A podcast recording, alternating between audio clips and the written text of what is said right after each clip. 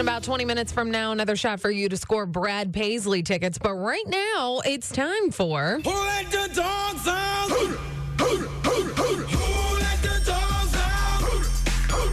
I did.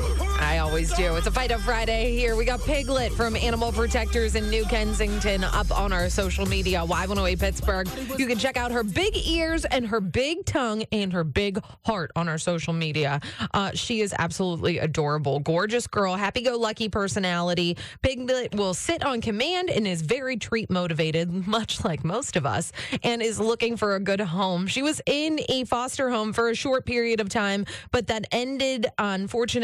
Um, she just didn't get along with the other pet in the family. So, we're just trying to get her a good home this weekend. Go check her out on our social media, Y108 Pittsburgh. The easiest thing you could do with your day today is share that post because you never know who on your social media feed is looking to add an animal to their home. We are powered by Bowser Chevrolet, your Pittsburgh Chevy headquarters.